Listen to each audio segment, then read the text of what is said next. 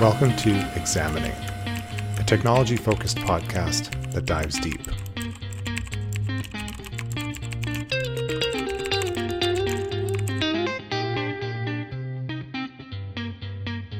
So, welcome to another episode of the Examining podcast. Uh, I'm Erik Christensen. We have a cool show today. We're going to talk about the Apple event and some AI ethics stuff. How's it going today, Kris? It's going well. How's everything with you?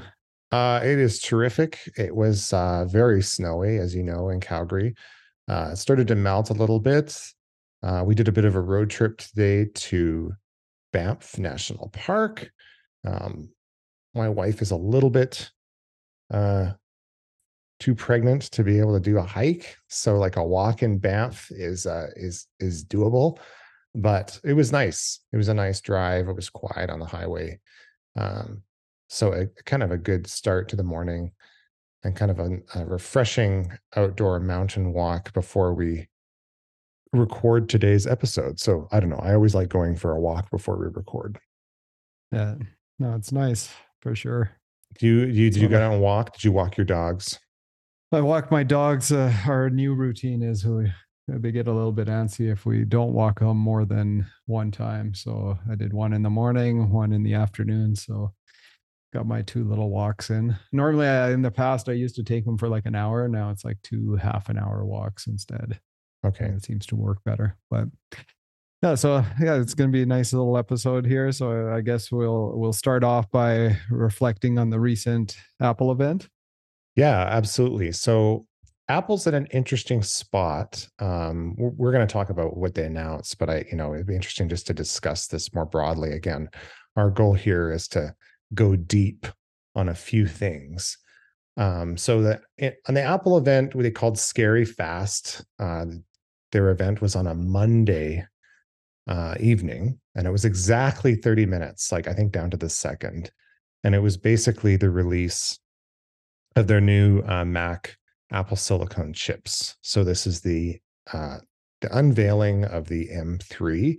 So the third, now we're into the third generation of Apple Silicon for Mac, which is pretty impressive. And yeah. um, they went ahead and released the M3, M3 Pro, and M3 Max all at the same time. So that's the first time since they moved to Apple Silicon um, that they have done that. They've they, have they have historically, like when they did, I think when they did the first one, M1, I mean, they kind of recycled their old computers and just put in designs and put a new chip in it, right? It was the M1 MacBook Air and the M1 13 inch MacBook Pro. And then they kind of had yeah. these, it was weird because they had these like base level Apple Silicon chips. And then they had these pro Intel computers that were slower and more expensive. So I think the criticism that I've heard on other podcasts from professionals is that it's frustrating when Apple releases new versions of their chips at the base level that are faster or as fast as the old pro level that they're still selling it's kind of frustrates their customers. I've heard the argument is that they should go from the highest end and work their way down. Um, mm-hmm. but anyways they didn't do that. They've tried to sync it up so they've released the m3 n3 pro um, and m3 max and they updated the imac desktop and the MacBook Pros. Did they update anything else? It was just those, right? Yeah, it was just uh, yeah, and uh, again, it was like unusual timing, like the that evening timing. They had this Halloween theme. I mean, when it's like scary fast, I thought it was going to be something like who knows, mind blowing. That uh, next thing you know, that uh, they've just blown everything out of the water. But um, yeah, I mean, even it's, uh, I, I think it's, we've talked about this before, but even in terms of its designs, like, like they're going more towards these kind of boxy, um, you know, square type of uh, designs. Like I, I, I look at like that, um, the MacBook Air. I, when it first came out, I mean, what was really impressive was uh, the fact that it was so thin and it had that nice little wedge design. And now they've just abandoned that altogether. So yeah, I actually prefer the wedge design uh, from the M1 MacBook Air, which I think they still sell. Um, the M1 MacBook Air, even when the M2 had been released, I bought the M1. My wife you know, she uses an iPad most of the time, but I was like, no, you really need a your own computer. You can't use your work one. And so I got her an M1 MacBook Air in gold. And I, I have to say, I think it's a nicer chassis than the newer one. I mean, I know I, I wish it had the magnetic charger and all that stuff, but it doesn't have a notch on the screen. I think that's a win. Um, it has that wedge design. It's a little bit easier to pick up as a result. One of the things I'll say, and I mean, we'll talk about the details of the new chips and the new designs. I mean, there's no new hardware design from the the new computers. It's just new internals. But I find that these newer Macs, as you say, the boxiness it is nice looking and it does remind me of the old Macs that I used to have. But you remember when. Apple went to the Retina display computers for the first time? So that was like 2012, 2013. So about yeah. 10 years ago. Yeah. I still have a 2013 Intel MacBook Pro, which actually works surprisingly great. I blew it away and wiped it. I actually, I didn't just reinstall it, I deleted it and reinstalled it from USB. So it's like there's no cruft, there's no old files or anything.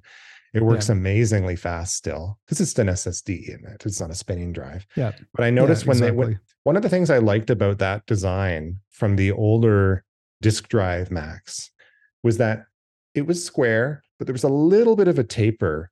So when you went to pick it up, you could just get the tips of your fingers like under the bottom of the chassis and you could like just grab it with one hand. I find these new computers, they're very, very low profile. They're very close to a desk. So you kind of have to like tip them up to like they don't yeah. you can't just pick them up as easy. There's something about you could grab the other ones. They were a little bit more ergonomic to handle. I'm not saying it's a deal breaker. It's it's such a small thing but i did i did notice that when i got the 14 inch macbook pro you and i both got the m1 pros. And uh, i just it's a beautiful computer. It is better in every respect. The touch bar's gone now forever thank god. But even my old macbook pro 16 inch with a touch bar it was just easier to pick up off the table. And I, I just mm-hmm. think there's little things like that. And Apple's you know done this before. It's not a because Steve Jobs isn't around. I'm not claiming that. They always have to leave something behind, but I really liked the old chassis design. It was yeah. just easier to handle. Yeah, and funny enough, like I mean, that's uh, we've talked about it in past episodes, but I I got that first generation Retina one, so in 2012, uh, and I didn't change until last year. So I kept that 2012, yeah. and now I've actually uh, like similar to you, I've took everything off of it. I've given it to my daughter. She's like totally uh, trashed the thing. There's stickers all over it. There's like I don't know pink colors on there and stuff, but it, it still works. I mean, she's able to do her homework and stuff like that. I mean, my other option was to basically sell it, um, uh, but I mean, I one thing that I did was I uh, replaced the battery, uh, you know, a few years ago, and it cost me. And it was funny the way that the Apple designed it. Not only did I have to go and buy the battery, but they replaced the full keyboard as well because I was oh, attached yeah. to it. And so, uh, yeah, and then at that time, I, I basically had like a full on. Uh, I I changed everything, and it cost me like four hundred bucks. But the the whole chassis was brand new, the keyboard was new, the battery was new. It's still going strong. Uh, yeah. Uh, and I, I the, the, big deal breaker for me was the HDMI. And um, just this past week, I think it was this past week. No, it was the previous week. Time goes by so quickly these days. But I, I had some uh, former students come in, and uh, we have at uh, Mount Royal University, we have this uh, alumni classroom takeover. And one of my former students, he noticed like he has that M1 um, um, Mac Air, and he's like, hey you have an hdmi when did they come out with that? Yeah. and uh, you know so he was uh, kind of like even though mine is that uh, m1 pro 14 inch i mean he noticed that right away. And um, i mean that was the big deal breaker i think for both of us is the you know now instead of having dongles and stuff just having that dedicated port. Yeah, there's a few ports out there uh, that are unlikely to change anytime soon in terms of their design. I'm not a port engineer, obviously. Uh, I do know people who do that, who have who have contributed to port standards.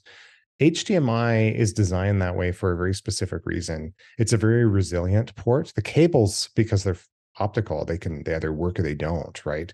But so if they break, they break, and you know the cheapest hdmi works just as well as the most expensive but the port itself is very resilient so i think and i think it's you know that and the sd card are really the the two um, universal ports that Apple has to pay attention to. I mean, obviously USB C. I have no problem with them not having USB A at this point. I have a USB C and a thumb drive that has USB A and C on it, so I'm covered. USB C is a better port because it's reversible, but and so I get that.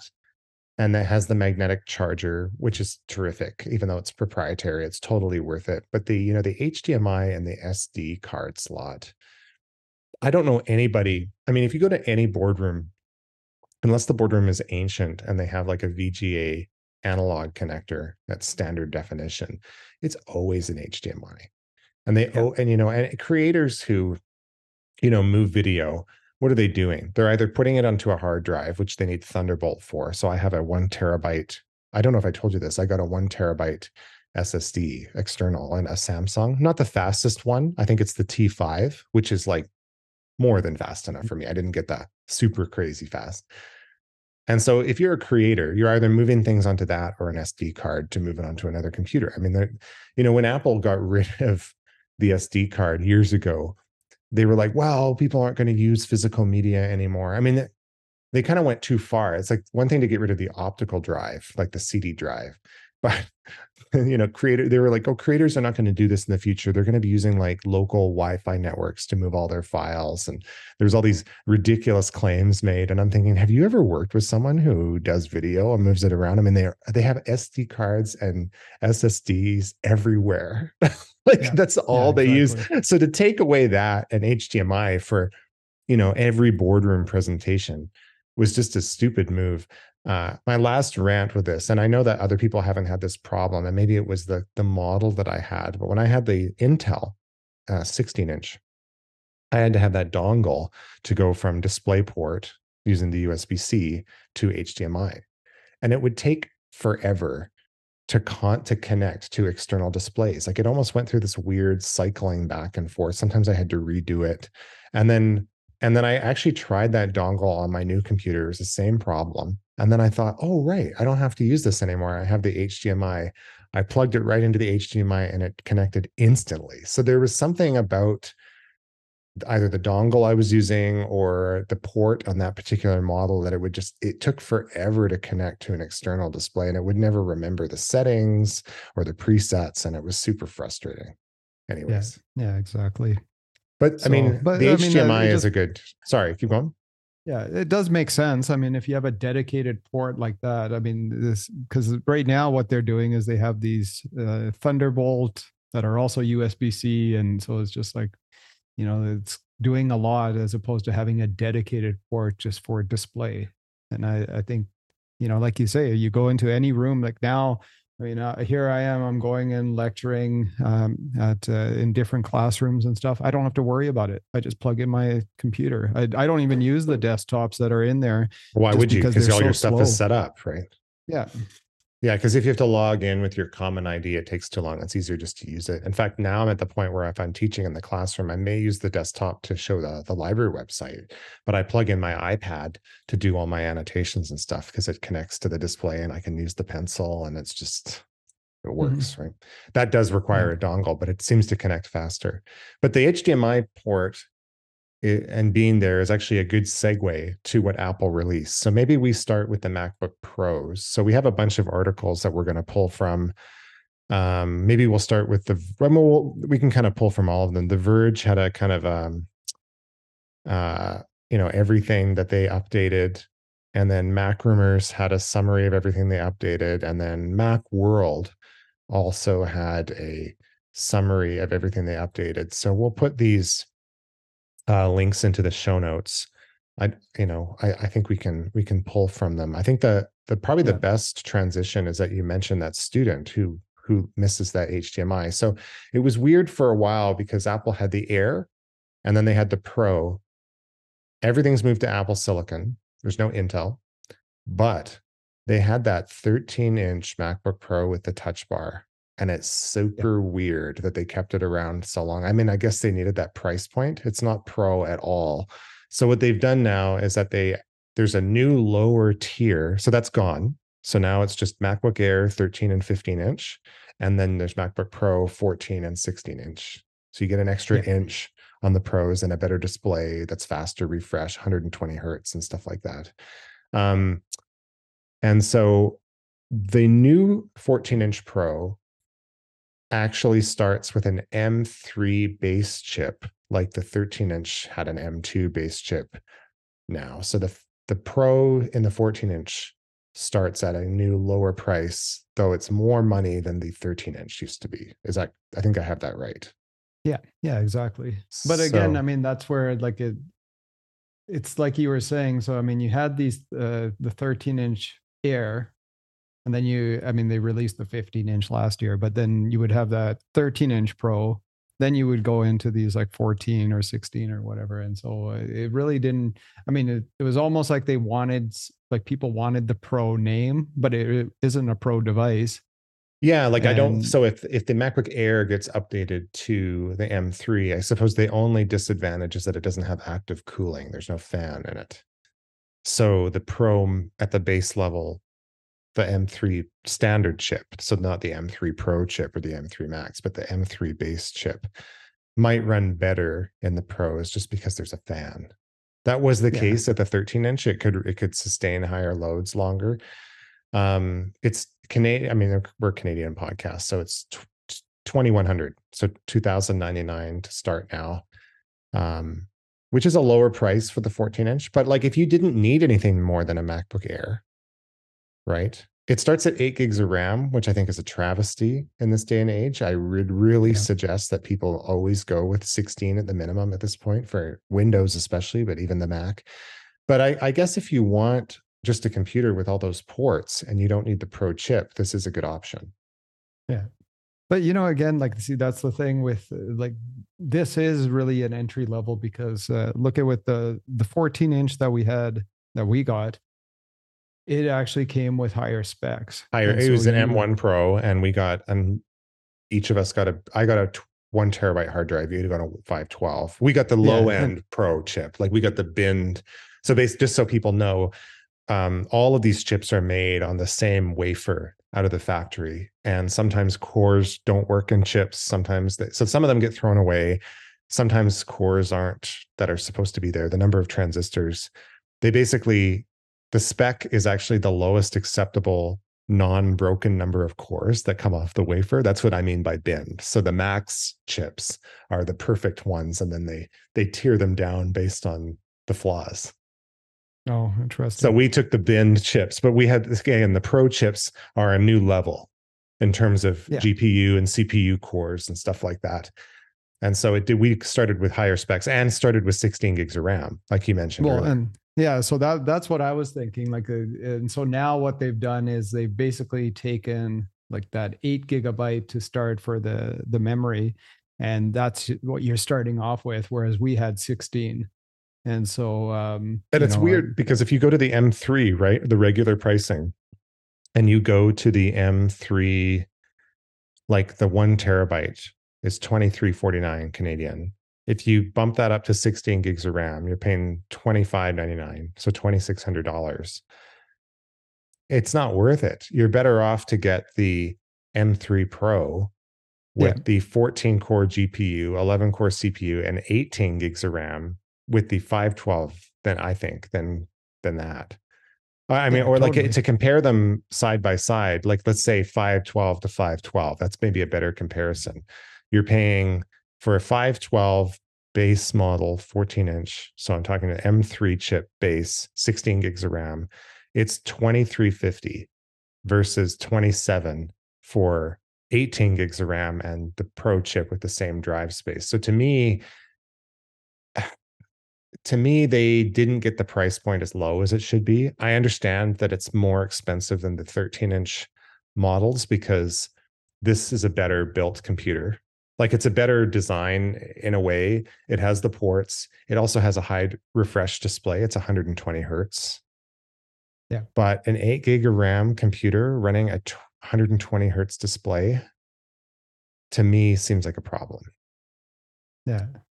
So. And then again that base one it only has two thunderbolt ports whereas the the one that's a uh, with the pro that one has uh oh actually i guess uh both of them have only uh, two Thunderbolts. It's until you get to the the third one.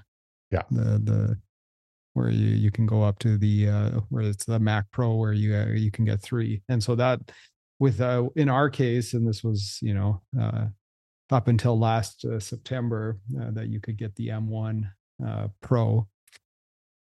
That was just the standard that you would be able to get. And so it was, and then you would compare between the 13 inch versus this one, and you get all these things, right? And Yeah. uh, I don't know. That was kind of my, what I looked at. Plus, it was, uh, you know, you had the HDMI built right in, you had all these other specs. But I mean, I guess now uh, you either go with the the Air or you go with these Pros. I mean, they have simplified the product line, which is a criticism that both you and I have had that there's too many types. So I mean, like I get it. Um, I don't think it's a bad move. I think it makes sense. I mean, I would still rather have an M3 with 16 gigs of RAM in this and have the ports than not have and not have the Pro chip than go to an Air. Like it's just I can't. Like I need the HDMI, like you said, I need the SD Yeah. card. I need those. And so it, it, it- to me it makes sense. And it doesn't make sense to have the touch bar. You know, one thing I'll say about the touch bar, I'm gonna every I saw for years uh, since 2016 they released that touch. You know, for those who don't know, but Apple came out with a butterfly keyboard, which was just terrible. And then they kept, and then they had that touch screen OLED strip that was supposed to give you quick actions and stuff. And it just never made sense. You know, it was just never a very good experience. Like I remember the first time I typed in notes, it was giving me like, you know, autocorrect suggestions and stupid stuff. It's like, well, why would I take my hands off the keyboard to go click this? It's, it's not ergonomic. They got rid of the escape key. They ended up bringing all that stuff back, bringing in a proper scissor switch keyboard, but they always kept that touch bar. And you know what I noticed? They never updated the software for that touch bar ever. It, they never changed. From 2016 all the way to 2020, it was like the day they launched it. And people complained about it for years and then when they got rid of it finally just recently because that they no longer have a model that supports it there was all these articles coming out of the woodwork. I don't remember all the publications talking about oh we lament the loss of the touch bar. It seems like clickbait at this point because it's like these people were complaining about it for years and for good reason. I actually liked it. I used a an application called um oh i uh i forget the name of it. What did I call it? BetterTouchTool, which you can use for lots of things, not just the touch bar to customize actions. And I had all sorts of custom actions. You can put shortcuts in there. So I made good use of it. But like, Yep. you know, that's gone. So that makes sense. Cause that was always confusing to me. Like, why are you selling this? It's the only product with the touch bar and you're not going to update it. Yeah, yeah, exactly. It's just one thing that they have to support that none of the other computers have. It didn't make sense to me. So they introduced the new M3 chip. Uh, they're on the th- those, so they're manufactured by TSMC. They're a three nanometer process um, at this point, and they have a much better GPU performance. CPU performance seems modest improvement. Um, what were the performance gains that they said? Now during the whole presentation, they were comparing it to M1, even though they had they have the Apple has these useless graphs that have no X or Y axis. It doesn't make any sense um, about performance and improvements over the t- over time. And they kept comparing it to the the M1, not the M2. I think because there's not that much of a jump. Yeah. Yeah. I think uh, you were saying before we started, uh, it's like maybe a 15, 20% difference between the M2 versus M3.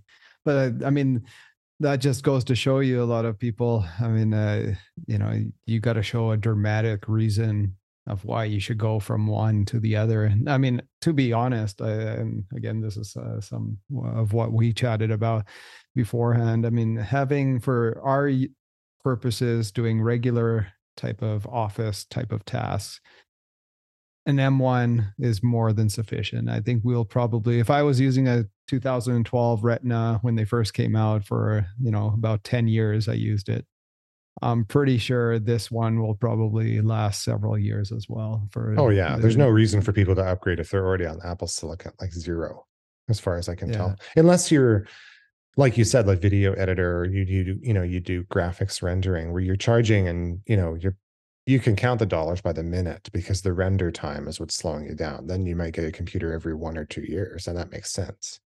But for us, yeah, you know, it it doesn't um it doesn't do it. Now that it's so that the, the new GPUs, I, I think what so what I understand from listening to the podcaster Jason Snell is that when the pro, when the M1 Pros came out, the M1 Pro was a Pro chip, and then you got then there was the Max, which was even better. But the the Max is where you see the bigger difference. So the Max is like fifty percent, or you know, I think it's sixty five percent faster in terms of graphics performance or something. It, the Max is where you see the big leaps. The Pro chip now has been almost scaled back in a sense, and it's more positioned as a mid tier chip. Mm-hmm. Um, so Apple has, you know, adjusted its chips. So Apple said 35% faster than M1 for CPU performance. That doesn't mean much. So that means going to M3 base from M1 Pro is not going to be a 35%. There's no way. Yeah. It's going to yeah, be going exactly. from M1, you know, M1 to M3, but M3 Pro is going to be it's going to be much smaller. Um I think it's the graphics cores that are a lot better because it this was the update that they had when Apple came out with the iPhone 15 Pro, which is what these chips are based off of. The graphics allows for, you know, ray tracing and all this stuff. And they're really trying to position the Mac as more of a gaming PC or gaming computer, casual gaming computer at the very least. And so I think there's like a huge increase in the graphics from a game playing perspective. Of course, also that the Pro supports up to 36 gigabytes of unified memory. It comes with 18 standard on the Pros instead of 16, right? So that's an improvement. You can get in the M3 Max supports up to 128 gigs of unified memory in that computer, which is just a ridiculous amount. And I think they say that M3 Max is basically 80% faster than the M1 Max. So that at the high end, you do see a big jump in performance but at the at the base level chips and even the pro level chips you really don't see that kind of jump as far yeah. as i can tell I, think the the one thing with this scary fast uh, you know upgrade i mean well apple's been kind of very discreet about like this whole uh, like what is apple's strategy for ai and I, I think we saw glimpses some hints of with these chips and they kind of talked about certain applications like you know looking at uh, from let's say from the the healthcare standpoint where you can go and um, maybe do some dna or rna sequencing to help detect early stage cancer or mm-hmm. prevent uh, pandemics these chips are much better positioned for those type of complex tests and so uh, you know there the speculation everybody's kind of um, has written about that Apple is working on it, but they're they're sticking. You know, Tim Cook is sticking to that line of they're they're doing it in a responsible way, and I mean that's typically their mo anyways is that they see how everybody else is doing it and then they come in with something better um, uh, they've also talked about from just a uh, business standpoint uh, given the whole um, what's happening in china where uh, you know the the people are not going to be buying uh, iPhones, and there's certain kind of uh, issues there. Um, they are not going to sell as much this year. Uh, so not only with the, the phones, but also the the computers, they're expecting a bit of a slowdown, and so they've already told investors uh, that. Uh, uh, there's going to be not as much in terms of sales this this time round as compared to the past. So you make a couple of really good points here. So you're right with the ai and i think one of the interesting things with apple is that they have that neural engine which is an ai dedicated piece of their silicon it's been in their mobile chips for a long time it's of course now in mac you know the m1 pro that we have and we have the base m1 pros from 2021 are terrific neural engines right so one of the advantages is that that give apple uh, that gives apple is that they're able to do a lot of machine learning and AI stuff on device. So a lot of the serious stuff can happen on device. It doesn't have to be sent up to the cloud, which is, of course, one of the concerns I believe with large language models. It's like, where is that information going? Right. So is Apple able yeah. to do a significant portion of that stuff on device using a chip that's not only tuned to their their operating system, but also has a dedicated AI neural engine in it. Um, that's the big one. The other thing I'll say too is that I think people were a little bit different, di- disappointed, not across the whole board, because as I said, the Max uh, chips see a much larger jump in terms of performance. There, you're seeing 50% faster, so that does make it worth it. Um, but it's also the efficiency, like how how caching is done. So they they did it. They did um, talk about this new feature on M3 specifically called this dynamic caching. So the cache on a on a chip is very small, like in the megabytes, right? And so basically, according to The Verge, it's basically M3 caching. It only allocates the exact amount of memory that's required.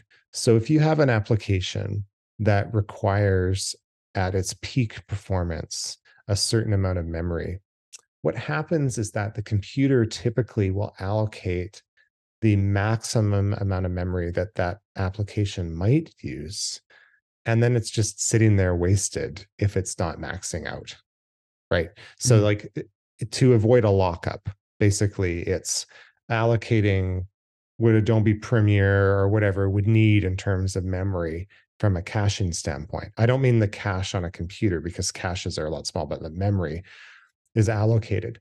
And it's a it's a bit of a waste because then you have memory allocated to applications, even if you're only using them for basic level tasks. So now the memory can be allocated in a more dynamic way, meaning that it should improve even if the overall horsepower isn't dramatic in the new M3 chips, at the very least, if you're in the market for one of these, you should be able to get kind of the same, or if not better, multitasking with the same battery life, which is quite a win. Uh, I also know that, uh, as for what I understand, the memory bandwidth was dialed back a little bit on the M3 versus the M2.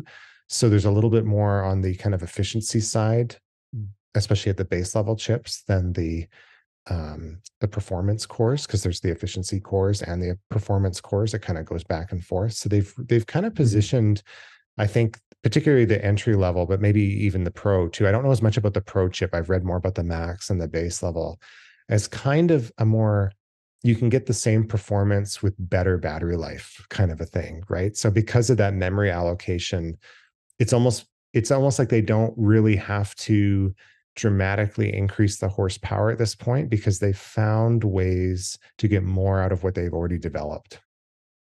Yeah. And given that they're all about recycling, and that probably goes down to fabrication, you know, I mean, you know, Apple's trying to position themselves as a greener company. There's also carbon footprints involved in like retooling, I'm sure, right? So if they can get more out of their chip designs without having to do a big overhaul and then change the production uh, strategy at the you know at the chip level with TSMC, then that that works to their advantage. Right. Yeah, yeah, for sure. I guess the the other big thing too, and this is probably where it comes from, the scary fast, is that uh, in certain um, configurations, uh, the higher MacBook Pros, uh, there is a black finish that you can Ooh. get as well that's fingerprint resistant, more fingerprint resistant. So uh, it's actually not black. So it's not as dark as the MacBook Air. Dark. It's just a darker oh, that, gray. Oh, interesting. So it's not as dark. It's not black. Um, but I do like it. And you know, Apple is very good at releasing one thing on the model that you have to bump up that you have to have and it's always a color or something that i want. And so same thing with the mac the imac which we'll talk about. There's way more colors if you go from the base model to something slightly better. And so they're really good about that. Um but yeah i do like the new color a lot. I was a big fan i don't know you remember the uh the white plastic macbooks from years ago? I always loved yeah. the black one. It was a beautiful device yeah, yeah, exactly. And I will say I really like the midnight uh, MacBook Air. That's a really nice color. I know it's a fingerprint magnet, which is the reason I would have to avoid it because that would, as an OCD borderline person, that would drive me crazy. But yeah. this seems like a good balance. It's not quite as dark as that, but you know, it's a uh, it's a step up Now, I have a question for you. If we were going to recommend a pro, a couple of the pros, we're going to talk about the iMac in a bit. Um, what's our rec? Do we have a recommendation for people in terms of the best bang for your buck in terms of the model? I mean, like we know that people are at different price points. Can we recommend a couple of different configurations? I mean, I I think it it just comes down to people's budgets and what they need. But I I think the recommendation that I would make, and it's uh, it's what we always tell people. I think for the memory, you should probably have uh, 16 gigabytes. So, you know, and in this case, it's 18 that. that. it goes up to. Yeah. Yeah. So, I mean, if it, and then compare like how you were talking about, like price point wise, if you go and upgrade it to the 16 on that base level, and then, you know, if it's not much different, and then you get 18 as a, as opposed to 16, you may want to go for that mid tier starting point there and I believe then the, that black color is available as well. In so ca- in Canadian, if you want to get the pro base level, which is what I would recommend as a configuration, if you're going to spend the money to get, if you if you just need a computer to browse the web and do web processing, and you're not interested in the ports and you don't care about the high refresh display, my recommendation would be to wait until the MacBook Air comes with a base M3 and get the better amount of memory and just go with that.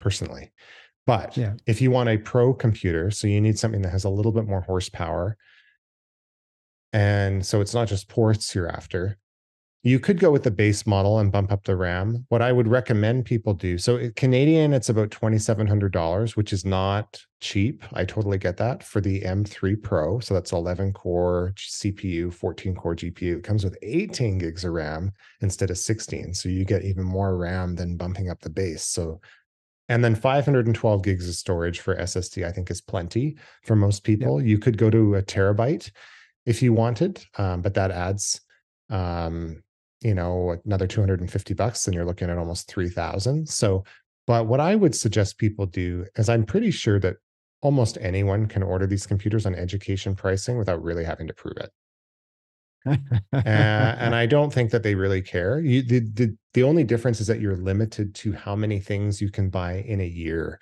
on education pricing. Now, if if I'm wrong about that, one of our listeners, please correct me.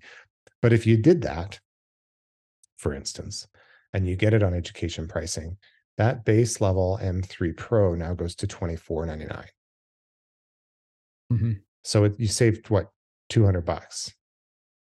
Yeah and then you and then you can get your and i believe the upgrades are the upgrades the same price the upgrades are cheaper too so then if you go to a, a terabyte ssd it's 225 instead of 250 so then you can get $2700 and 24 you can get for basically the same price you can get the pro with a one terabyte drive you get a free one terabyte drive if you do that well, I guess people do what you have to do. We're we're lifelong learners, so if uh, if you can go and use the education discount, yeah, you just have to say you're using it for education. Yeah. Um, with that, uh, is there anything else we want to talk about with the pros? Any other tidbits in our notes or other things? I think we've got it covered. With, I mean, yeah, basically 13 inch gone for Pro. Touch Goodbye, bar touch bar. Gone. Oh well, so sad. okay, well then I guess the next update that we'll talk about is the iMac. I was super excited to see the iMac updated. Um, I am a little bit surprised that the iMac. I mean, there's not much to say in terms of the chip because the iMac is basically only has the M3 base chip. It doesn't even come. You can't even get it with an M3 Pro, which I find odd that that's not an option. Um, but that being said, and it's not, and they don't have a 27 inch iMac, they just have the 24 inch. And a 24 inch display is fine. Personally, I don't think it's yeah. a big deal. I think that's more than enough. Uh, studies show that over 24 inches, you have to actually turn your head more to see the whole display. So they say 24 inches is the sweet spot from being able to see the whole screen in your field of view. Uh, yeah. Uh, pro pro gamers always run games at 1080p on 24 inch monitors uh, hmm. because mm. the higher performance and it's you don't have to look turn your head and you lose split seconds if you're playing a competitive game you know i can see that because i i have a 27 inch uh uh you know cinema display and uh Yeah, I mean, I have to look around sometimes, and especially when you're doing like the split screens and stuff. So Yeah. I have a 28 inch 4K Acer display, which is a terrific, beautiful HDR display, but it is big now. But I'm not, you know, playing games on it. But the iMac is uh, M3, so you get the base M3. Starts at 1620. Uh, no, starts more than that. What does it start at? I don't have the pricing up in front of me. I will just take a look. This is in. Canadian dollars, of course. So it starts at 1700 bucks and goes up from there. What did you think about this update? Anything in particular that you'd want to point out? I mean, I I'm even thinking like you know I got my new uh, laptop. Uh, I, think maybe a an iMac might be my next one. It's either that or I might go and get like a Mac Mini if they ever update that. They will. Going I think that'll come you know. soon. Yeah. So, but I, especially if you you have to keep in mind like you know when you have that high res, all in one everything kind of uh, in one unit. Uh, it's kind of nice. It's all you know configured and uh, it looks and uh, having that variety of colors and and so on. It's uh, it's a nice. Would you get silver device. or would you get a color? I think I'd pick a color. I'm not sure which color though. I should look at those. I haven't looked at the the new colors. I think blue uh, and green are the most better for resale. I don't know who's going to buy an orange or a yellow computer personally, but yeah. pink. Um, I think the iMac is terrific. My mom, uh, she had a 2013 Intel iMac with eight gigs of RAM, 5400 RPM spinning drive. She had it for almost 10 years. It's a terrific computer. Um, it's a 1080p display, actually. It wasn't even a Retina at that time. And I, uh, w- shortly after the M1 was released, she's had it for a while now. I got her an M1 iMac, and it has been awesome. I have to say, it has been a great lap, uh, desktop computer for her. And uh, yeah, I mean, they're a terrific device. Like, if you need a computer for the office and you're just doing word processing and productivity, you can hook a second display up to it. Um, but they are really, really nice, really nice devices. So, yeah, You know, I I think I might get. Um, I'm just looking at the colors. I think I would go maybe purple purple's nice. I like the purple. I agree with you. because I don't. That orange is a little bit too much. I don't know about you the like the yellow. green? The green? What about the green? But the the blue? green, you can get that in the base. So if I'm gonna, if I'm spending the extra bit of money, I think I Oh, would want to differentiate myself. So I think the purple. I do like the purple a lot. I agree with you a lot. And then if I were you, I mean, this is just my free advice. Uh, get the 24 gigs of RAM. Hmm. But you have to pay another 450 bucks. But I think it's worth it. Because it's a desktop, right? So the power consumption is no issue. And then you could get a, a one terabyte SSD if you needed it. You're up to then in education pricing, you're up to about 2,700 bucks, but I think it's worth it. Well, there you go. Yeah, nice computer. So they did a couple of updates, nice chips. Apple's done a great job with Apple Silicon, I think, personally. And um, yeah, so that's where we're at with the Apple update.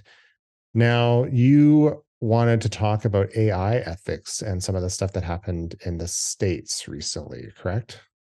Yeah, yeah, exactly. So, um, I mean, it's uh, something that uh, the Biden administration right now. So they've taken some steps uh, to go uh, around all these issues surrounding artificial intelligence, and so he's uh, issued out an executive order on the safe, secure, and trustworthy development of uh, the use of artificial intelligence. And so it's rooted in developments aligned with safety, security, trust.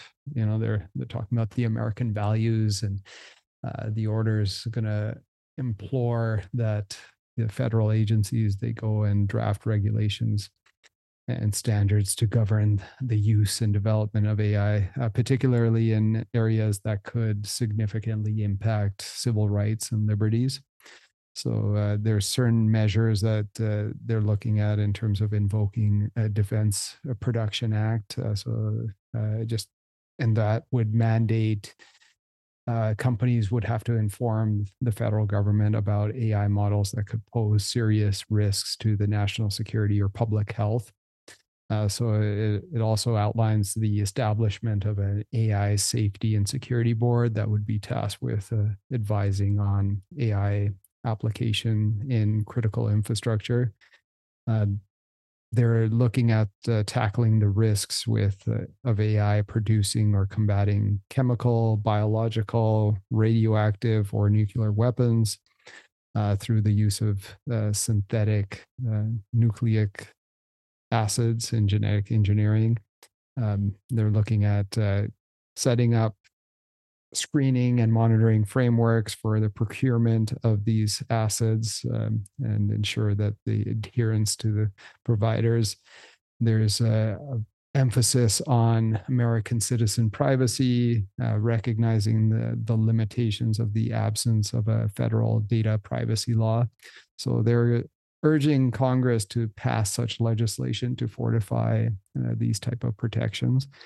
Uh, especially if you think about, uh, you know, they're highlighting uh, the need for strategies to detect AI generated deepfake content, uh, acknowledging the technological challenges that distinguish them from human created content.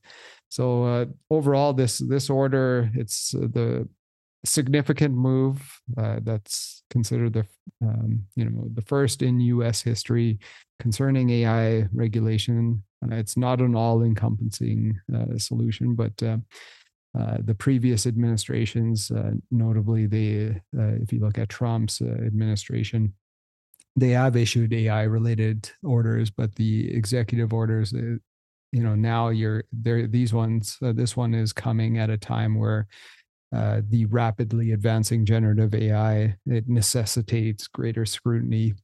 And so the legislative efforts um, that are needed to solidify uh, this type of framework uh, by the executive branch, uh, getting some of that bipartisan support, international collaboration.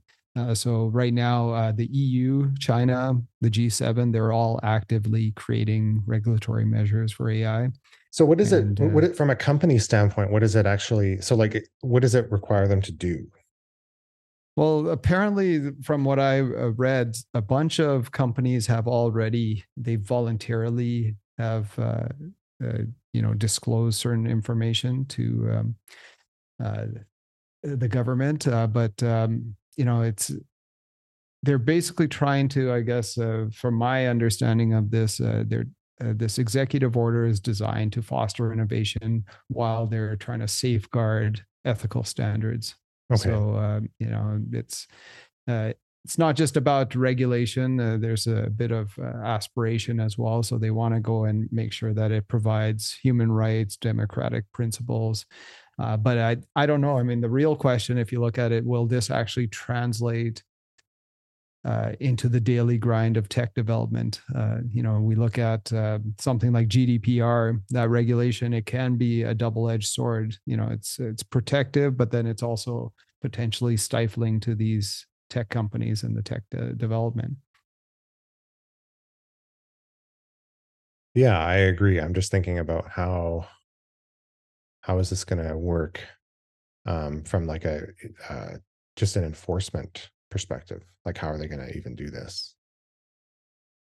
Well and i i don't know i mean i i think it's still um you know in terms of they have these goals there are certain implications i i think these ethical considerations that they're having in terms of what the the framework that they're proposing they're uh, i see the future foresight uh, that long-term impact on you know sectors like education, privacy, national security, employment. Uh, but uh, you know, again, it's uh, how do you navigate these issues when you're doing product updates? I mean, we just talked about Apple going and releasing uh, a whole bunch of their products, and how does that impact them uh, in terms of their updates and their innovations?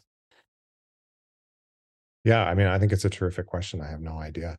I wonder too, like if it's going to be well i mean I, I, think it's timely because of what openai you said recently did and i wasn't aware of this. You're the one who alerted me to it. So what are there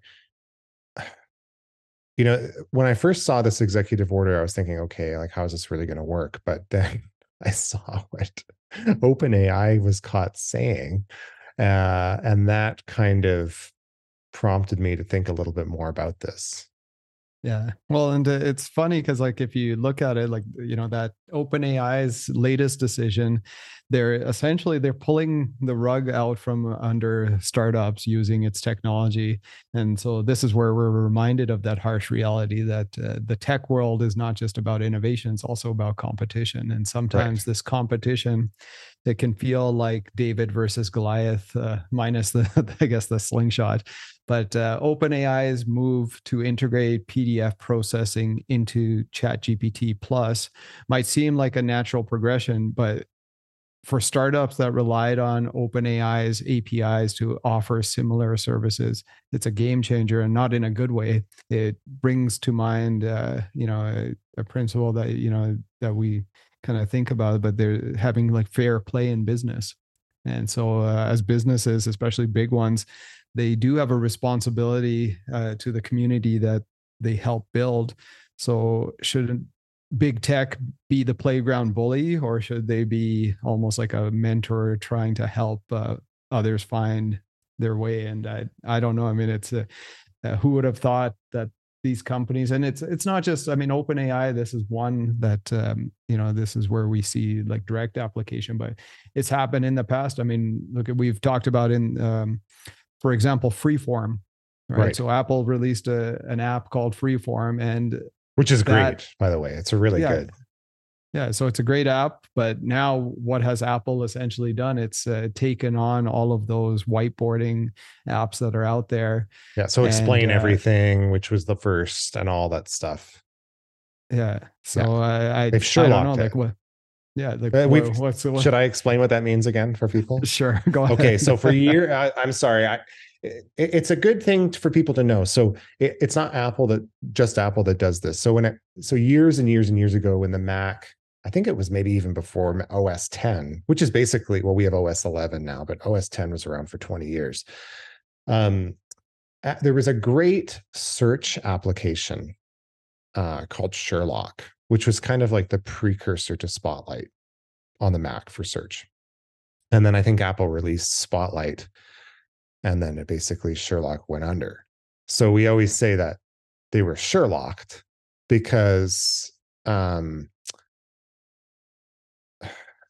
they've basically incorporated a feature that's default that a third party was was offering and this is very common right? So they they put a base feature into to mac os that other companies have pioneered and make money off of and then no one buys them anymore because it's built in. So like i used obsidian for notes because i liked interlinking of notes while apple notes does that so. I don't use it now. Now, that being said, I prefer Apple Notes for a variety of reasons, just the design and it integrates with everything very easily and it looks better on mobile. But when they incorporate a base feature like that, it has implications, right? Yeah, no, for sure. And, and again, like this is where like this uh, this move by OpenAI, I mean, it's it's sending ripples right now through the startup ecosystem because you know these uh, these startups they're using OpenAI's APIs. I mean, many people don't realize like even the AI writers that are out there, hmm. many of them are using ChatGPT API to go and sure. power them. Well, I was going to ask. So, I've been trying to figure out which grant because Grammarly paid also allows does this writing assistant and i'm you know i went do they have their own or are they using open ai well i have no idea I, I believe they're using uh, open ai so like what happens when right. Open ai uh, decides okay well we're going to take on grammarly. That could happen right? And so this is again it's that uh, it's a harsh reminder of the the power dynamics right? I mean on one uh, aspect you're you're looking to foster innovation and create this ecosystem of all these uh, you know companies using your technology. It's almost like uh, what apple created in terms of its apple store right? And uh, now it's uh, uh, with open ai they were creating this this ability to create plugins and having apis that would use their large language model to power their applications but now yeah. it's it's literally it's just uh, you're stifling entrepreneurship and i it, it's the same problem know, with to, browsers like browsers for instance like chrome dominates browser market share yeah. uh, but how many browsers are based on chrome so edge which I was very excited that Microsoft was getting years and years ago was getting away from Internet Explorer. They're developing their, they had their own rendering engine. Well, they relaunched Edge to basically be a Chromium based browser. Brave became a Chromium based browser. So they all use the Chrome base and have their own sauce on top of it, but that means they're all dependent on on Chrome and and Chrome is no longer based it used to be it's no longer based on WebKit, which Apple developed, but is an open source platform. Very few people know this now or remember this, but WebKit, which Apple invented, they put in the open source. Safari is basically has some proprietary features, but it's an open source project. This is the reason I don't use Chrome. Not because Chrome is bad. Well, it's terrible for spying on you. I use Brave for work because I need the plugins to work properly because we're a Google school, but I don't like Google tracking me. But that's why for everything else, I switch between Firefox and Safari because I don't like the idea that all browsers, even though that they all have a different interface, they're all based on the same engine. It's like in the watch world. Uh, this is, you know, all watches use these ETA Swiss movements. And it's like, well, what if there's a flaw in that movement and then it's rolled out to 150 different types of watches, right? Like, I mean, that's never happened and it's a little bit different, but there is a problem when you have a technology, an underlying technology that all the competition relies on. It's not really competition then. Because th- yeah. then then if there's something goes haywire or there's a bug or if there's a flaw in that model, we see problems. I mean, you see this in hardware. I mean, remember the the Intel chips, the Heartbleed, they all had to be patched because of this hardware flaw, the security flaw. And the patch reduced performance on all of the chips that were running. And that was in thousands and thousands of different types of computers, right? So it's a problem when you have hegemony of a, ter- a certain technology. Yeah, it's yeah, a huge absolutely. risk. It's it's it's a huge well, risk, and they're not going to, and it's not going to get as good. Like I, I hope Apple doesn't use OpenAI and they have their own thing. I'm, Google Bard is not very good right now, but they're using their own model, which is good. I, I know I'm more Microsoft made the right first move, but I'm a little bit concerned because uh, they better hope that OpenAI keeps it together because they don't have their own proprietary model to work on. I mean, yeah. they basically own them at this point. I mean, not really, but almost. What do they own? 49%. Yeah, yeah, exactly. So, so, and they've gone all in, right? I mean, uh, in terms good of for that. them. So, but uh, yeah, I mean, this uh, at the end of it, like I, uh, I think there has to be some balance that needs to be struck between protecting intellectual property and then nurturing that innovative spirit that drives this tech industry forward. And i mean I, who knows right now like i i push uh, or i'm an advocate for going and using and i mean we have to go and change with the times. Uh, but uh, i i sometimes wonder like i mean i look at um, maybe this technology might not even work. I mean i I can't remember if we talked about this last uh, episode, but you know, Copilot was it's been uh, released for a while now on um, uh, Microsoft's GitHub. So right, people that, that, that's GitHub Copilot. Yeah, the code yeah, so, helper. Exactly, and uh, this past year, so they've generated a hundred million dollars in revenue. Now that would sound really impressive, a hundred million dollars right? I mean, that's literally maybe a, a, a new unicorn just from that one product line, but it's, it's not profitable. So, at what point, at how much money do you need to generate to go and be profitable? And they're all in putting this, uh, you know, Copilot, which is based off of uh, OpenAI, ChatGPT type of technology throughout its entire Microsoft ecosystem but it's not making money. I mean, even we've talked about this before, yeah. Erik.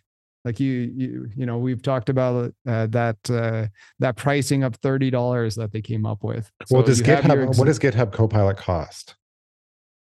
I I believe it's around that price as Is well. Is it the same? But, um, let's see.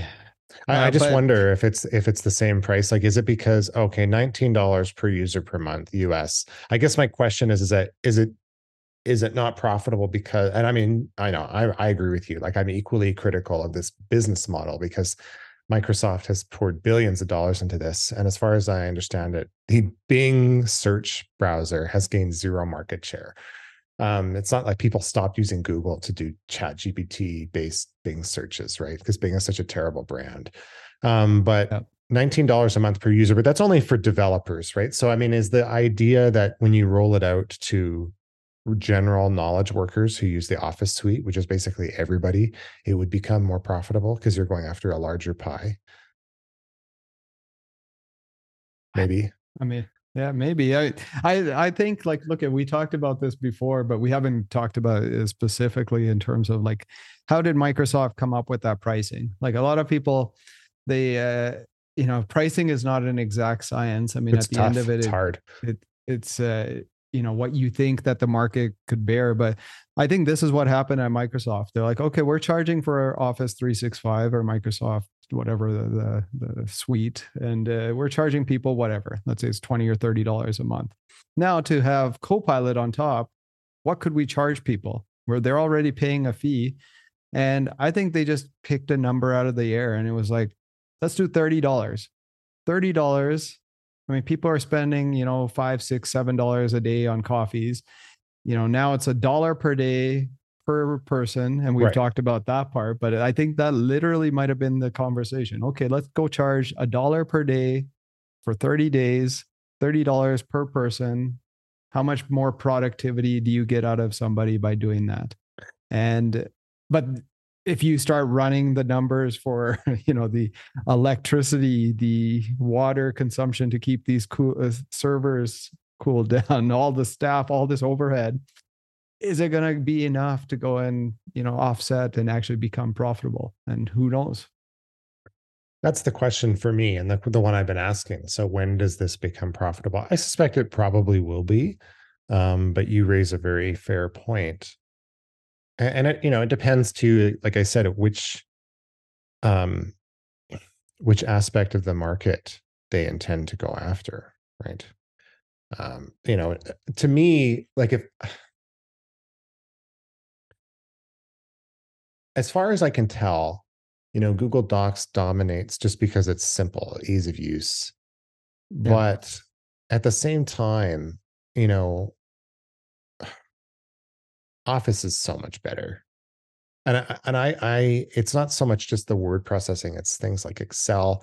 And as far as I understand, you know, using um, Office in the browser has most of the features that the desktop versions, and I think the live collaboration is basically identical. And so to me, it's it's an Office is the standard. I mean, they use Google Docs. You know, like all the universities that are Google schools still offer Microsoft Office to their students. It's not a replacement. And so to me, if they can if they can launch $30 per user per month in enterprise to start, um, that has to be a larger market segment than you know web developers. I mean, it has to be because everybody uses those tools, right? And so the the the question too that I have is that it seems like it's difficult to explain to the average user like right now you either pay the $30 per month to get the ai copilot features and it's not in the base office 365 yet or you don't. But are they going to be able to say introduce some ai features at a lower price like chatgpt 3.5 which is free versus 4 yeah. And i and the question i have is that how do you explain what it can do to people you know what I mean? Like in a car or a phone, it's like how much RAM is there? You know, what is the engine block size? How much horsepower? How much range do you get if it's an EV? But it's not clear to me how you explain mini AI versus full featured AI to someone. Like I, I, I don't know how you would do it. Well, I mean, look at uh, it's funny. Uh, right before this episode, uh, we just did an experiment. We took one of the articles and threw it into GPT-4. There was too much text for it to actually do a summary of that article. And I didn't know this. So ChatGPT 4, just to, for clarity for everyone listening, that does um even though that's more advanced and I pay for that, that does less text than 3.5. Yeah. And Really? uh, Do you know what the maximum are, the text amounts? Well, uh, I I think part of it is too. It's it goes to your point about like how do you go and you know, let's say if it was a vehicle, like how do you compare horsepower or whatever, right? But because it's a more sophisticated and the latest language model, it comes up with higher quality responses. And so when you feed more text into it, it takes more to go and come up with, you know, that higher quality response. And so then, and I I don't I mean, I I use the paid version, like the paid subscription version of the 3.5, which you do have more access to. So then I just switched it to 3.5. I took that same article and it was able to summarize it, right? And it probably isn't as high quality as the the four would have been, but at least uh, you could pump in all that text into it, right? And so in some respects, I mean, I, it's it's funny. Like one of my buddies is like, I I don't see the value of going to the the uh, you know the ChatGPT plus. Uh, but I mean, now I think there are some things that, uh, like for example, we have access uh, to DALL-E, right? You Right. have access to uh, the you know. Uh, Is that now rolled out yet? I believe it is rolled out. I'm not sure if it's rolled out for like the free account, but it's uh, But like for for sure. my, like, my ChatGPT 4, can I go do images with it? Like, how do I do that? Yep. Yeah. So you just go into uh, if you go at the So I'm when you starting a first new start chat. up a chat, okay. right? You go to GPT four, and then you know how there's that drop down. So Oh, you have the ability now. It's built right into it as beta. You can browse with Bing. That advanced data analysis. That's what Code Interpreter used to be. I don't the- have, I have three point. Okay. So if I go to ChatGPT 4 and then you click on the button again, and then there's a drop down, and I have default, browse with Bing, and DALL-E. Um, maybe you have to enable it then under plugins. Do you have plugins? See, this is why I need you to help me because I don't understand. Okay. Oh, plugins. I don't even have that done. Advanced data analysis. So do I want those on? Yes. Yeah. So the advanced data analysis. Oh, that that's does what code. That's what code interpreter was. Is there anything else I need in data controls or just leave that? Uh, let's see where Chat history and training I have on because I uh, have that stuff. You have the custom. uh, You have the custom instructions on. I do, and I have a bunch that I've included. I may tweak them, but Yeah. okay. yeah, so now, oh, Yeah, now I see. Now I do. Now I can do plugins, advanced data analysis. So will the advanced data analysis do like correlation, like statistics? Well, that that's uh, so. Uh, in the past, that's what the code interpreter was. So yeah, you can throw in Erik. You could throw in spreadsheets and it'll do analysis on it. Uh, uh, you could throw in code and it'll go and you know debug the code. It can even create websites and stuff uh, uh, where it'll give you all the text, uh, the HTML, CSS, and everything. Right. So uh, there's a number of applications, uh, and I would encourage you to just play around and experiment. Actually, another thing that's kind of nice now too is that I haven't um, seen the plugins. This is crazy, Grid. Yeah, yeah. So again, like there's there's a bunch of different plugins that you could try. Uh, you can enable those and, and Scholar AI. huh? right. So, uh, and this is where like you know you have this ability. That's why like it's it's kind of funny, right? Like you look at uh, this ecosystem that OpenAI was creating, and that that's what this uh, this could have been the next gold rush is having this all these plugins and stuff, but it feels like they're basically getting a bunch of startups to go and use their technology and then they're just going to steal it so i Interesting. i don't know what's what's going to happen with this um I find this to be amazing. Yeah. So this is like the next Chrome plugin. yeah Maybe. yeah pretty much Maybe. Is there any plugins you would recommend? I mean i haven't really played around too much with the plugins i i tried some of them i think i just stick to the what openai has to be honest Oh, and it has Wolfram Alpha as a plugin too. Oh. Oh, so this is very exciting.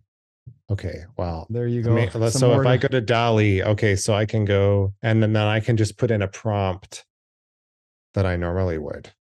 Yeah, yeah, exactly. And you you know how you were creating backgrounds for your Twitter and stuff like that. You could do it in here now, Okay. and uh, it'll generate those. So And what is um can you can put in image dimensions for this too, right? You can, but I, I guess I, I don't know. I uh, I haven't played around as much as you have in terms of uh, you mentioned that it sometimes just distorts it. Feels like they like to create just square images. It's like the the default maybe it's like an instagram culture or something. But um you can always crop them afterwards too so. But you know i, I think one of the things like i uh, you know i was telling you about like here I, I was thinking kind of just from a, like a philosophical standpoint, uh, you know, um, even in terms of all these uh, generative AI tools, and I mean, we chatted a little bit before we started on this, but uh, you know, I I I feel like sometimes I I wonder. I mean, I'm I'm telling people to go and try it out and experiment and uh, look at uh, you know the it's like what um, uh, back in the day, you look at like Benjamin Franklin, he said that there's uh, basically two certainties in life, uh, which is death and taxes. the third that. is that there's there's ch- a change, and if you don't change with the times, you're going to be. I mean, imagine right now, like we talked about this before, where 75% of businesses are banning this type of technology, and so the other you know it actually presents opportunities for these startups or people who are using it. So you're literally you're going to be replaced by people not by ai but by people who are using ai tools. I think that's true. Right? and so the, right? But then sometimes like i what i've been thinking about lately is just like the ethical side of things. It's like you know this technology it was developed by using either you know low wage or using intellectual property that was not uh, you know, properly ac- uh, authorized to be accessed to develop these large language models.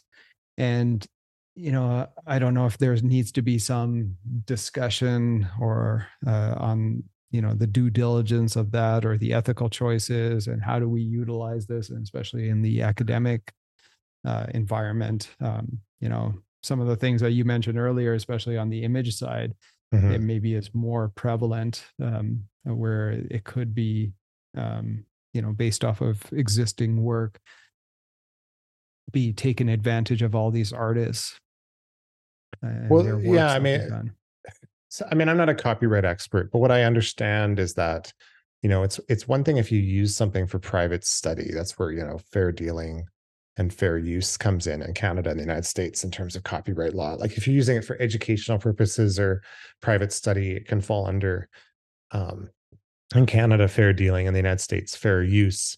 It, the the issue comes in when you take a work and then you take it as is or with slight changes and you know what percentage you should be allowed to change and redistribute but it's the redistribution to make money is the problem right and so yeah. when it comes to text I don't know how the models are developed. I mean, I like you said, is it all Stephen King's books loaded in to train on this? And then it, but like it's it's a it's harder for me with the text side because so here's a thought experiment.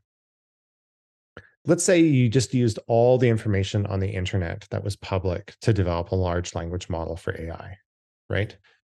And then you have a large language model trained on all that stuff. It's predominantly you know western and eurocentric. I'm not saying but like that's that's all the web information right? Yeah. And then you create a separate large language model that includes a bunch of stuff that's not public on the web. And it's like you know all the harry potter books and all the stuff stephen king has written because these are authors that are upset right? Yeah. My question in this language in this thought experiment is how different is the large language model like between each other it, when you look at the corpus of knowledge that's public that could potentially be uploaded and used to train a large language model and then you add in all of the non-public stuff does it get i don't first of all you know does it get twice as good? Does it get 1% better?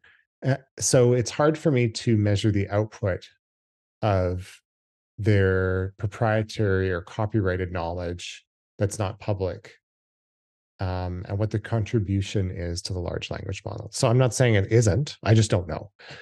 On yeah. the image side, to me, it's a little bit more clear cut because it's taking people's works and then actually remashing them, remixing them, and regenerating. Now, as I understand it, the images that are generated by AI at this point, the best practice is that they're considered public domain. So if you generate an image by AI, yeah, you can go make a t-shirt and sell it with that, but it's a public domain image. So if it's using proprietary stuff to develop new stuff, the new stuff is at least being put in the public domain. It's not being, it's not like owned by Bing or DALL-E, right? As I understand mm-hmm. it. But again, I see your point, and it's hard for me to say uh, what is right here. I mean, at the same time, it's I, I just I don't know. I don't I don't have two large language models to compare against. I guess that's yeah. what I would need to see.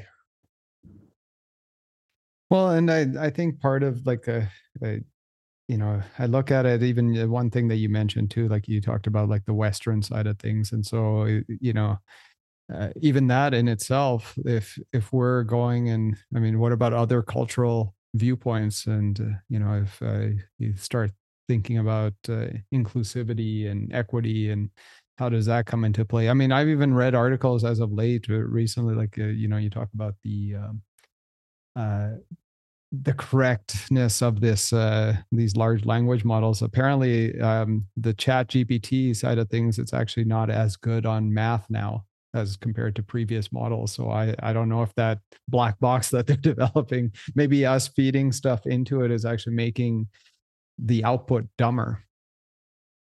Yeah maybe um i mean again i think it's possible that the people who developed this don't know totally how it works.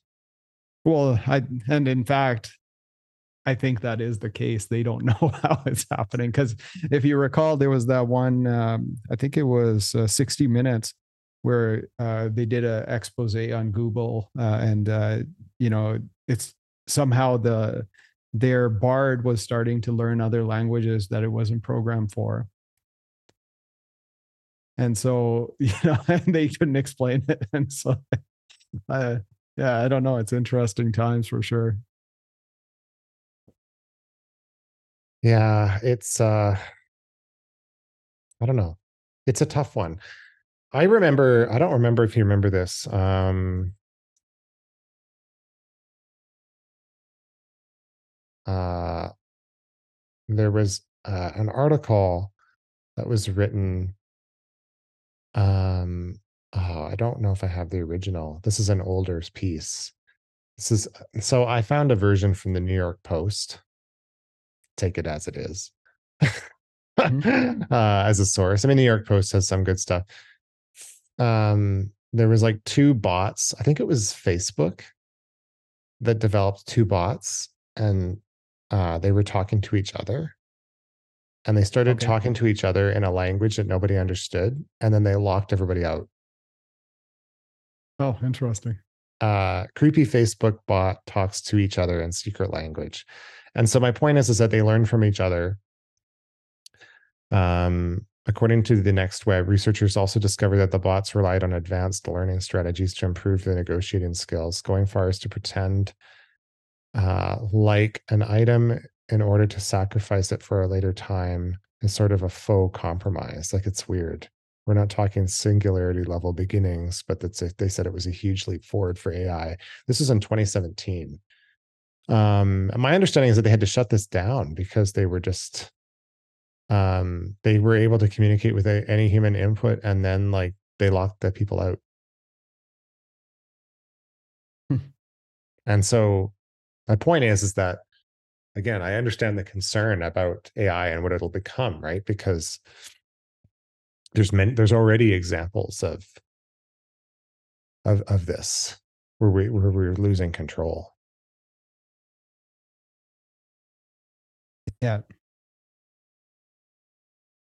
i don't well, know what else I mean, we can add to that yeah uh, I don't know. It's just something that I've been thinking about as of late. Um, I mean, uh, there's probably a bunch of little topics like that. Uh, I mean, even like, is this going to actually the our reliance on these type of tools is it going to de-skill people? You know, uh, should we be looking at other? I, I I've been kind of looking at it and using these tools uh, to kind of create more experiential learning and you know tailoring the experience that way but um, um, i don't know i mean there's a lot of uncertainty and then who knows i mean if uh, if they can't actually make it economically feasible maybe it's all moot and we'll go into like a an ai winter or something so well, I don't know about that. I mean, like ultimately, you can just like unplug the server and the stuff all shuts down, right? I mean, I, I think it's uh, yeah, but I, I get I get the point. Like, where where does this stuff lead? And I think that's fair. I think it's fair. Yeah. I don't know what the executive order is going to do. I am I'm somewhat skeptical that that's possible. But that being said, uh, we'll see. We'll see Yeah. what happens.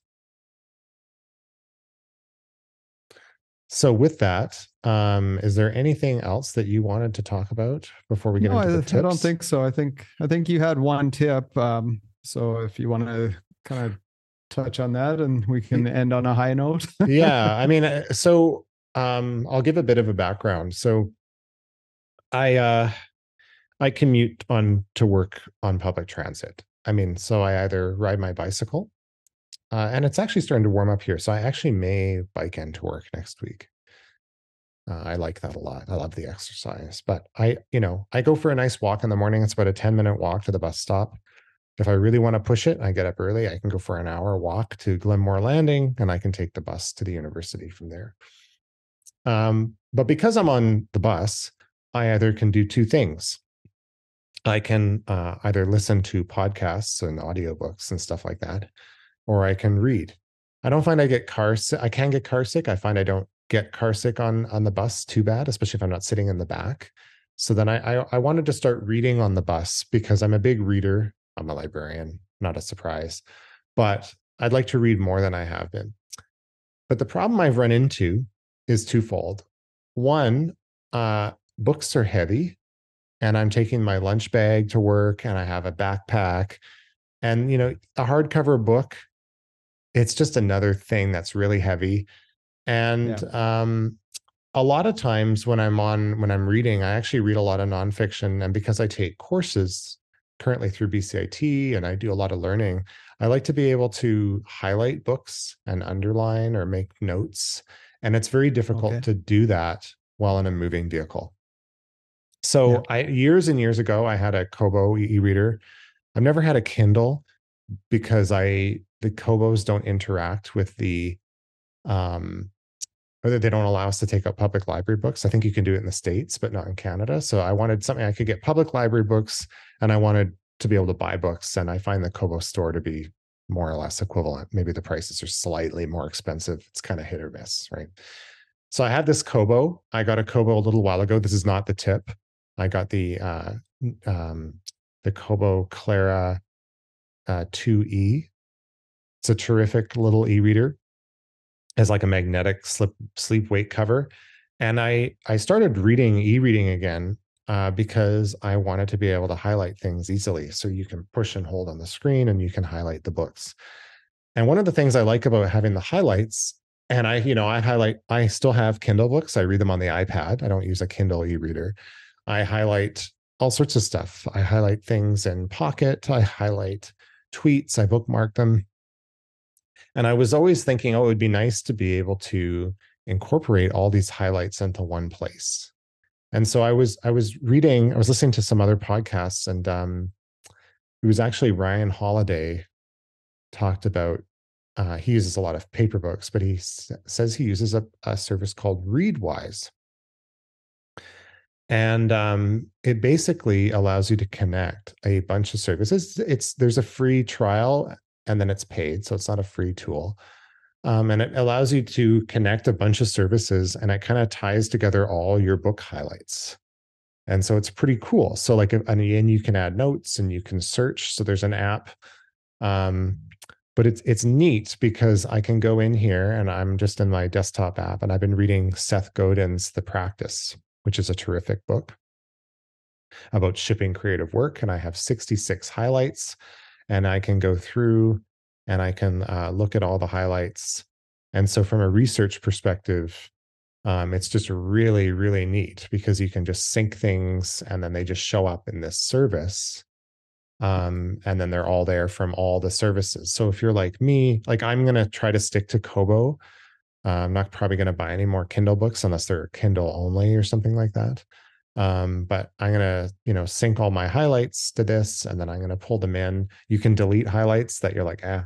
I mean, my highlights still show up in my um Kobo account, right? But like they show up here kind of all in one place. So it's kind of a really cool service. Um, yeah, just really impressed with it so far. I, I do think the user interface could use some work, uh, to be perfectly honest. Um, but it's a really cool service and I've really enjoyed it. And it just kind of an all in one place where you can put book highlights. And it kind of made the whole e-reading experience a little bit nicer for me because I like to be able to push and drag just to highlight something and then return to it later. So that's Cool. my tip. what's the app. cost? Um, let me just log out so I can see the pricing. Readwise also has a reader app which costs extra. Um, let's see here. Readwise pricing.